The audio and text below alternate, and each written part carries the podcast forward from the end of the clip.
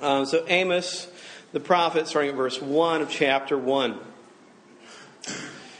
The words of Amos, who was among the shepherds of Tekoa, which he saw concerning Israel in the days of Uzziah, king of Judah, and in the days of Jeroboam, the son of Joash, king of Israel, two years before the earthquake. I'm going to pause there and point out something. He's naming kings of two different nations. He's naming a historical event, the earthquake, and he's, he's naming a particular place. Uh, place, time, and people. Oftentimes, uh, the Bible in general, and especially the Old Testament, we sort of go, oh, it's all just a metaphor, it's a parable, it doesn't claim to be historic, and we shouldn't interpret it that way. Uh, actually, no, the Bible itself makes historical claims about reality that happened in real space and time and history. So we can either say Amos is a liar, or someone later pretended to be a guy named Amos and lied about when he wrote the book, or we can say this is a genuine text. But we, we are not allowed, as genuine readers, to just go, oh, okay, it was never intended to be taken seriously. More on that later. Moving on, second verse, um, verse 2. And he said, The Lord roars from Zion and utters his voice from Jerusalem, which is the capital city of God's people. And Zion is the mountain of God. If you have no context for this, the pastures of the shepherds mourn, and the top of Carmel withers, which is a mountain. Not made of candy, an actual place called Carmel. Why don't I stop there? Um, if you would allow me, i want to pray, and then we'll, we'll jump in. God, thank you um, for bringing us here. Thank you for giving us breath. Um, thank you for these uh, lovely students. I pray that you would use whatever happens tonight um, to cause them to flourish as the people that you've made them to be. Um, your kingdom come, your will be done at William and Mary as it is in heaven. Amen. Um, my, uh, my wife, she just left. She has a sister named Joy. Um, when they were younger, people would confuse them all the time. They're 11 months apart, which is called Irish twins, um, which is like, I think that might be a microaggression.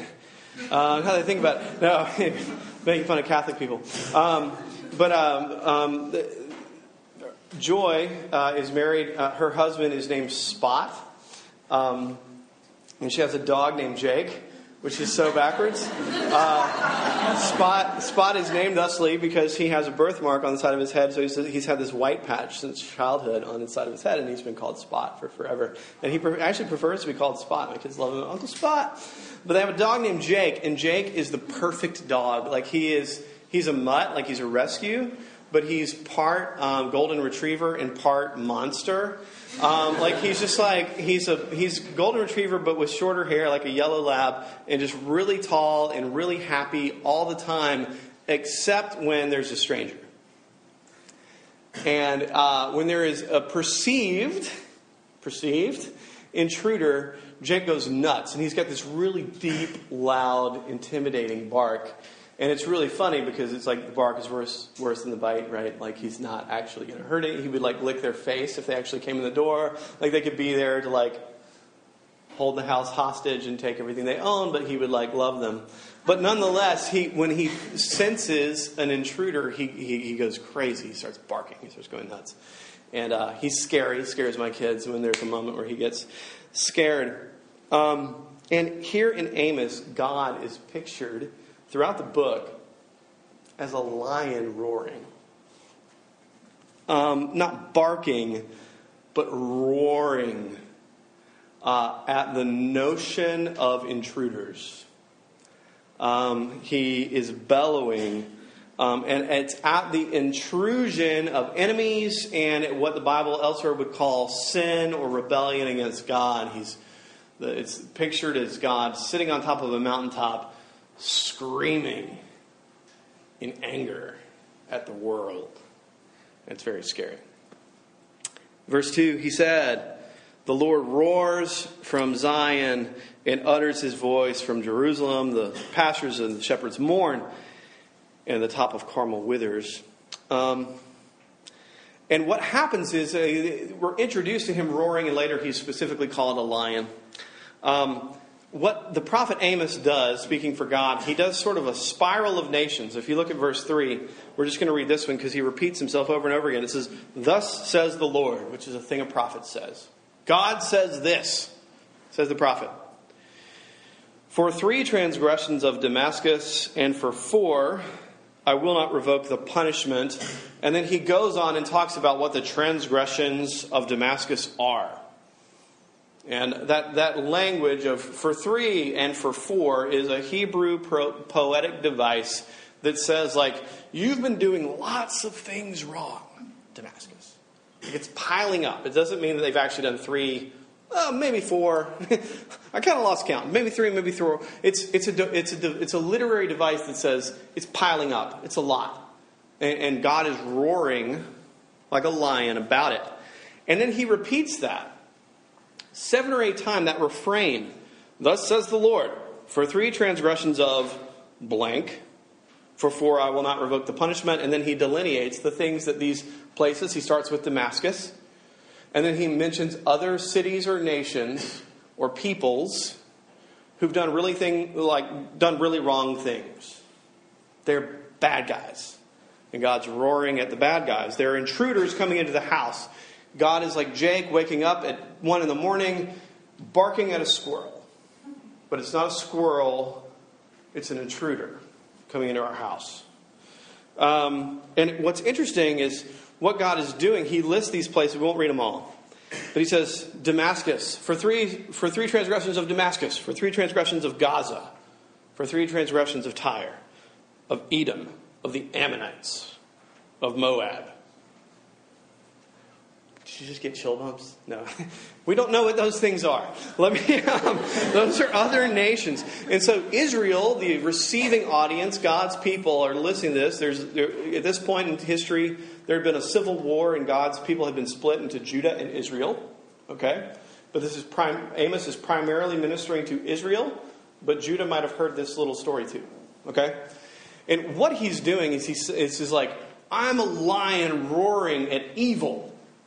And for, for us, it would be like, for three transgressions of Los Angeles and Orlando and New York City and Louisville and Charlotte and DC and Richmond and Norfolk and Newport News. So if you look at a map as Amos spirals at the lion roaring at these nations, he's getting closer and closer to you.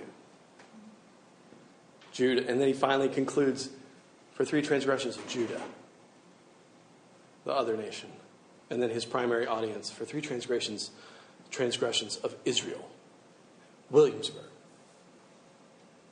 Imagine that Williamsburg is the people of God, right? We're God's people, we're us. Um, for Israel. And then he's given like a little paragraph about like these other nations that like even today we would associate with like ISIS. And he's like, I'm going to talk for like 30 seconds about ISIS, and now I'm going to spend seven chapters on you.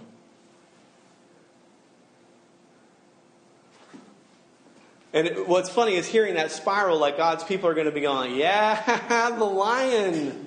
He's going to bring some justice to them. The bad guys, the evil nations, the wickedness in the world. And then all of a sudden, the lion is roaring in there. It's like, it's like you can smell the biscuits on his breath right in his face. Dog biscuits, not the regular, not the ones with gravy, because lions would never eat those. Um, um, but he's spiraling in on his people. And at that point, Amos's audience would just be like, wait, what? Like us? We're the good guys. We're the Jesus people.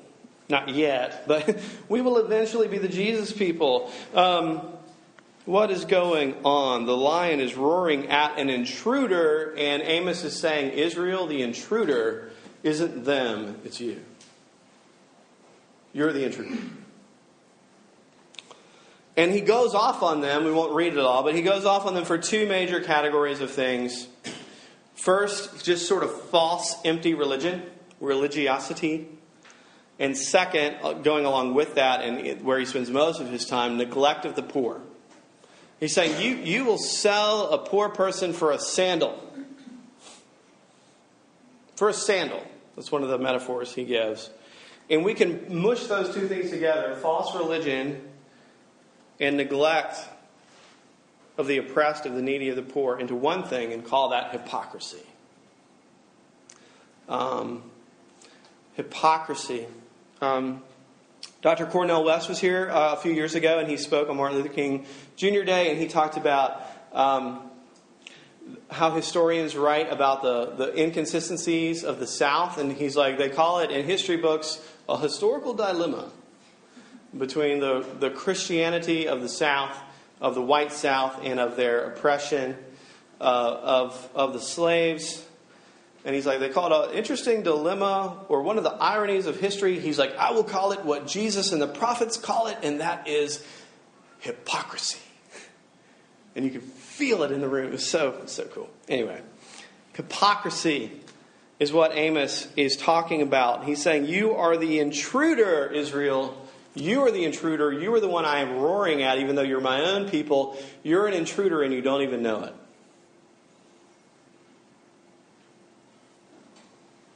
Yes, these nations are your enemies and they might come and cut your throats.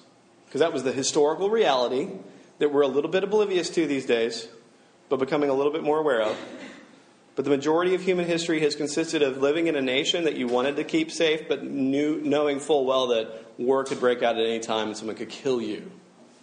Okay? That's the reality. Think um, Game of Thrones is what it was like. And um, these nations are your enemies, but the greater enemy, Israel, is you. My people, your greatest enemy is you.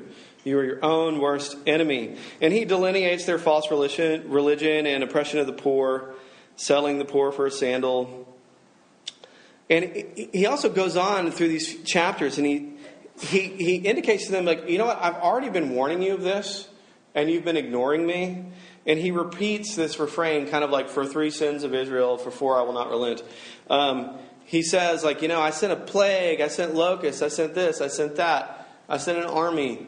And he says over and over and over again, seven or eight times, this refrain is repeated over and over. But you would not return to me. But you did not return to me. But you did not return to me. I sent an army, but you did not return to me. I sent locusts, but you did not return to me. I sent a plague, but you did not return to me. I sent a prophet, but you did not return to me. And then finally, he says, Seek the Lord and live. Seek me and live. And after saying that in chapter 5, we'll pick up at verse 28 or 21. In chapter 5, he, he really zeroes in on this hypocrisy thing. Because here's what's interesting they've been ignoring the poor, but Israel's still been completely religious. And God says this to them Listen, this is Amos quoting God to his own people. It's amazing to me. I hate. Do you picture God saying the words, I hate? Ever? What does God hate? Saying to his people, I hate. I despise your feasts. I take no delight in your solemn assemblies which would be like going to church on Sunday. Even though you offer me your burnt offerings and grain offerings, I will not accept them. And the peace offerings of your fattened animals, I will not even look on them. Verse 23 Take away from me the noise of your songs. To the melody of your harps, I will not listen. But let justice roll down like waters and righteousness like an ever flowing stream. I can't read verse 24 without hearing the voice of Martin Luther King Jr. You, you know that famous speech where he quotes this? Bernie Sanders tried to do it the other night and was like, mm. No, should have picked another verse. Um, it was okay. Um, the same. Um, uh, let justice roll down like waters and righteousness like an ever flowing stream. At this point in the book, God has zeroed in on the issue hypocrisy. I take no delight in your feasts and your sacrifices and your songs because you're oppressing the poor. And I don't care about the other stuff. Interesting, right? I hate it, he says. Let me ask you a question. Don't you hate hypocrites? Like we see someone that's hypocritical, or oh, I hate that guy. Mm. It's the worst. We all do, right? Well, let's let's define it really quick. Let's define hypocrisy. Uh, how do we usually define hypocrisy or a hypocrite? A hypocrite, help me. A hypocrite is a person who says one thing but does another. Yeah. He says one thing but he does another. Right? I say, don't get drunk, but I go over here and get drunk. I say, let's protect the sanctity of marriage, but I have four divorces. Um, I, um, I say don't commit adultery, but I just Googled myself and oh, I'm on the Ashley Madison list, right? Like, um, oh, oh, that's a hypocrite, right? That's what, that's how we talk about hypocrisy. Um, and one danger of modern Bible people, people who came to William and Mary looking for a group like RUF, and saying, I want to study the Bible. Um, one danger that we have is, is this. Uh, if you guys have ever heard of Francis Chan, he's a pastor somewhere. Um, he's on YouTube. Uh, but he, he gave a, uh, an interesting illustration I'm going to kind of like steal. And um, plagiarize. Don't do this in class. Hypocrite. Um, but uh, he, he, was talking, and he, I'll, I'll, use it with my own kids. My kids were here. I have four of them, and the oldest two are Naomi and Benjamin. I want you to imagine um, that I'm getting ready, like we're getting ready for dinner, and I look to Naomi and Benjamin, the oldest two, and I say, Naomi and Benjamin, go clean your rooms before dinner. I say, okay. And they run upstairs, and we're getting dinner ready, and we're laying everything out. And then Naomi and Benjamin come down at dinner time, right beforehand, and they say, Dad, guess what? Watch this. Benjamin, you go first. I'm Naomi right now. Benjamin, you go first. Naomi and Benjamin, go clean your rooms before dinner. And then Naomi looks at Benjamin and says, Naomi and Benjamin, go clean your rooms before dinner. Nailed it. Did you hear that, Dad? We heard what you said, and we memorized it. And now we're saying it back to you. and I'm like, yeah, okay. But did did you clean your room? Okay, wait. We got Elijah and Phoebe into our room and we got in a circle and we told them what you said. And then we talked about it for a while.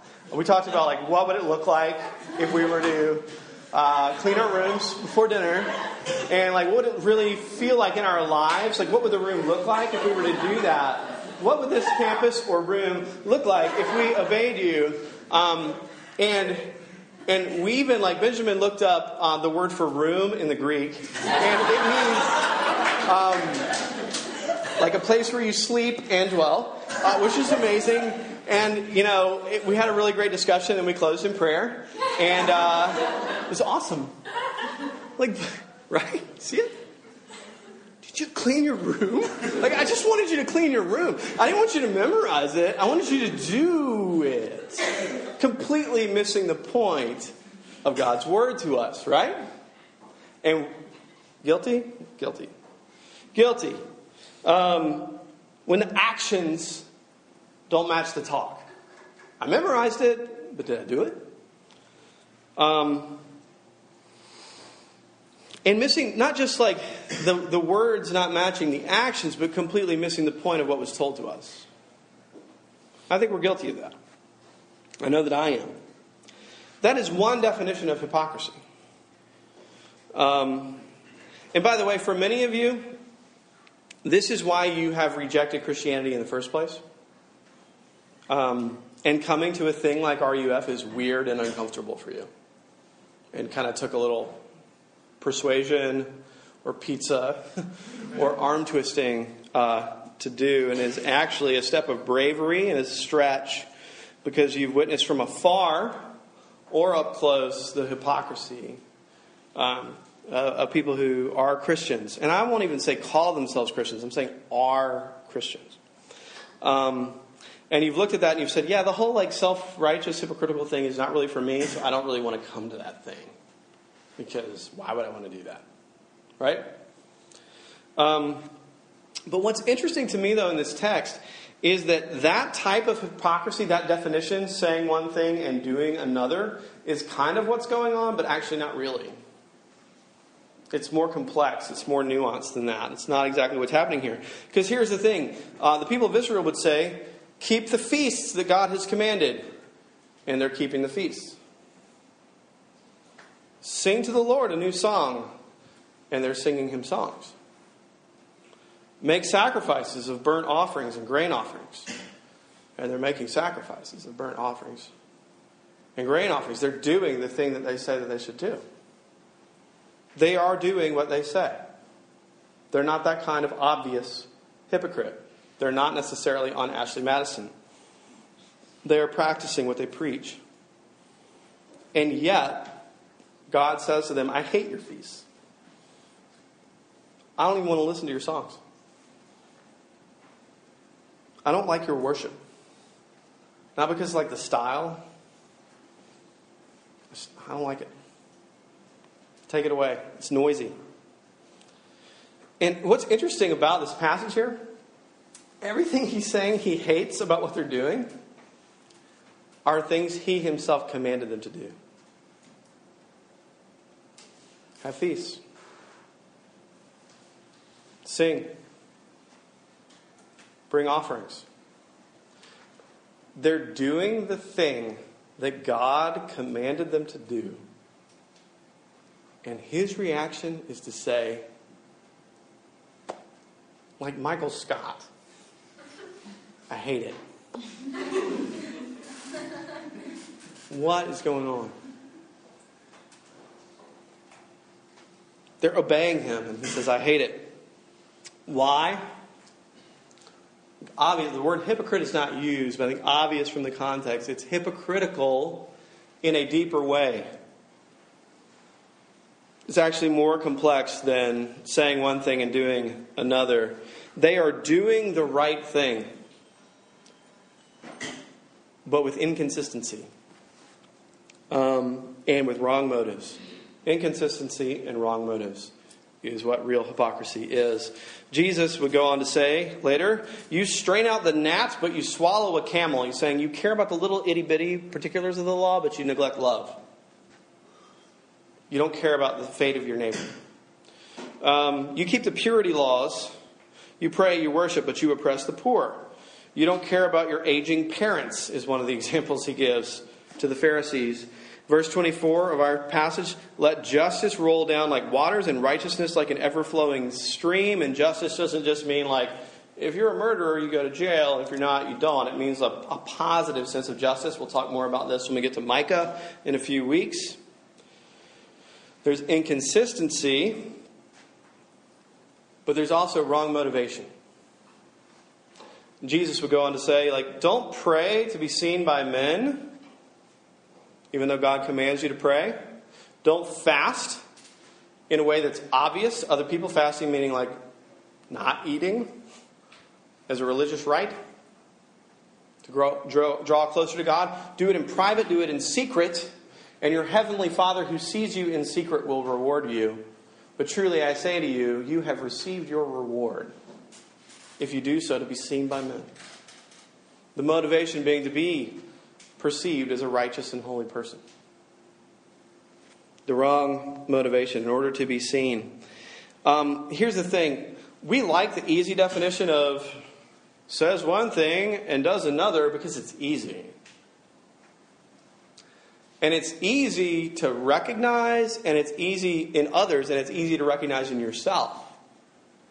Um, but the complexity of inconsistency and wrong motive is like messy and weird and gray, and we don't want to go there. It's harder to see it, harder to identify it. Um,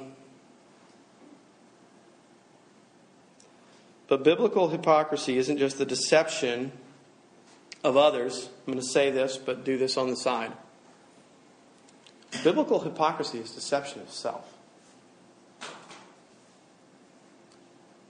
Because here's the thing a, a, a, genuine hypocrite isn't like, I'm saying one thing and I'm doing another, and nobody knows but me. Like, that's not their song. Like, a genuine hypocrite is like, yeah, I'm keeping the feast. I'm singing the songs. I'm memorizing the verses. Naomi and Benjamin, clean up your room before dinner. What's up? Nailing it. Um, there's a wonderful little book um, called I Told Me So Self Deception in the Christian Life by a philosophy professor in California at Biola University named Gregg Ten Elshof. And he talks about how right now recognizing self deception, or what I'll call hypocrisy, is harder than maybe ever. So it used to be that in Christian literature, in like spiritual books and theological books, that subject was dwelt upon a lot. The notion of self deception was widely written about until about 150, 200 years ago. And what was happening, he argues in this book, is that the, the philosophical movement, which you and I know as existentialism, or maybe don't know, but will soon, take Philosophy 101. Um, and existentialism was rising, and, and the prized value, the prized ethic of existentialism is authenticity. Everybody heard, like, just be yourself, be true to yourself, follow your heart, follow your dreams. Like, every rom com made since 1970 has the theme of follow your heart, right? Be true to yourself. Um, every good uh, cartoon movie has that. But because we've elevated being authentic so highly, in our values, it makes it that much harder for us to admit and recognize when we're not. Do you get that? Authenticity is the best thing ever. And if I admit that I'm inauthentic, I'm the worst. A more obvious example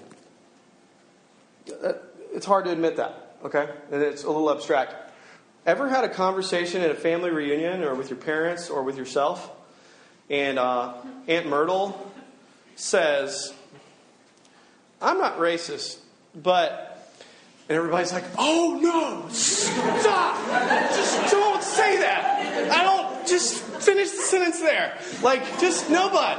And then, uh, then like a really racist thing comes out, right?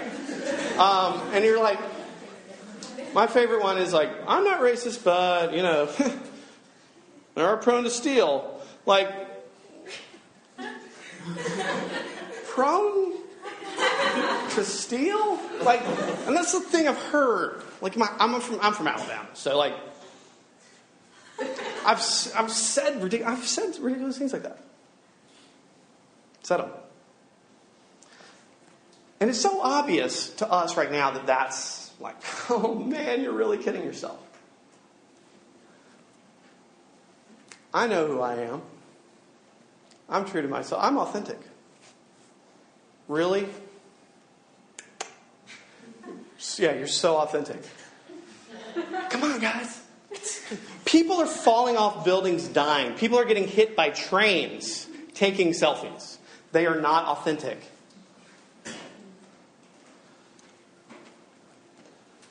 The word selfie has the word self in it. Like, what is happening? like, what, what have we become? It's fine to take selfies. I took one the other day. Um, so I'm okay. I know myself. I'm fine. No, it's no, nothing wrong with taking a selfie. I'm just saying, like, we have this culture where we are saying we're so authentic, but we are crafting and projecting an image of a happy, good life. Social media is obvious, one apparatus through which we do that, but self absorption didn't begin with Facebook. like, it's been around. We do it in a myriad of ways. This hypocrisy is harder than ever for us to see and admit because we value authenticity so highly, according to Gregg Ten Elshof. And I think he's right. But so do you and I. We're no different. We're no different than Aunt Myrtle. Like I said, I take the selfies. And there's, but there's nothing. Um, take selfies all you like. It's fun. Um, but we can't admit that we're not authentic.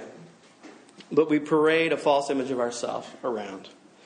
Um, how do we escape? How do we escape? Here's two ways not to escape. Most people think that life consists of two ways to live. And I think that secular people, non religious people think this, and I think that religious people think this. I think that we think, and if you listen to like political discussion, it's typically this way there's a religious way to live. I believe in God and I obey His commandments. I do the right thing. And there's an irreligious way to live. I don't need a God, I choose my own way. Um, and people over here would say, that's really bad and wrong, you should stop. And people over here say, quit being so judgmental, you should stop. Do you hear the self righteousness in both of those statements? Do you hear the hypocrisy? Don't judge, man. Did you just judge me, dude? Kind of, kind of feels like you did. Quit that, but I'm doing the same thing. Secretly. I don't parade it around. But quit. And be like me. Hear the hypocrisy? Hear the self righteousness? That is what is going on. This guy still's got he's still got rules. Be tolerant, don't offend, don't judge. Do good. All of these lead to the very self righteous hypocrisy that we all say that we hate. And all of these people would, at the end of the day, be like, I don't really need grace. I'm good. And Amos is yelling at us. I don't love your tolerance feast, man. And I'm not impressed with your Bible memory and your songs. So we need another way. And the third way is the way of the prophets, the way of Jesus, the way of the gospel. And he's already told it to us in the, in, in the passages. He's saying, But you didn't return to me. You didn't return to me. You didn't return to me. You didn't return to me. Seek me, God says, and live. Seek me and live. To know that I'm not doing it that I'm not living up, so I can't point the fingers to others. And yet I run towards the one who can and who does. Seek me and live. Seek the Lord and live. Return to me. And then, as it says in verse 24, of course, seek justice. Let righteousness roll like waters. But how does that happen? It happens by seeking the Lord and living. I'll close with this. Um, this was about maybe 15, 20 ish years ago. You know, you got like service dogs for like if you're like blind and you've got the dog that's guiding you or whatever. They discovered that certain breeds of dogs can actually detect, um, specifically in children, but in, in others as well, when um, someone who has epilepsy is about to have a seizure. The dog can somehow sense it, sometimes even like hours beforehand, but usually just before. And uh, there's all these examples of like a little kid who's about to have a seizure, let's say a four year old walking at the top of a staircase, and the dog will sense it and bark and go crazy, charge the kid and tackle him. Others, other examples of a little child about to seize, and the dog charges him and pins him against the wall. Tackles a, th- tackles a toddler onto the floor and lays on top of them, not allowing them to move so that when the seizure strikes, no harm is done. He doesn't fall down the stairs. He doesn't bite his tongue. He doesn't hurt himself. Um, God is like that. In this book of Amos, where he's pictured as a lion roaring, he is not there to attack and cut your throat, though he is threatening it. He is saying, I'm roaring at you to protect you from yourself. There's an intruder in the house, and it's inside you. But I will chase you down. I will knock you to the floor. And in Jesus Christ, God has done that very thing. He's demonstrated, look, I'm going to lay myself out so that you can seek me and live, so that you can come after me and seek justice through me and in me. Seek me and live. Return to me. God is the lion roaring, and he's charging at his people. But the fascinating thing about this lion, though, he's intimidating and scary. When the lion roars, run towards him. That is the message of Amos. When the lion roars, run towards him. Seek me and live. Let's pray.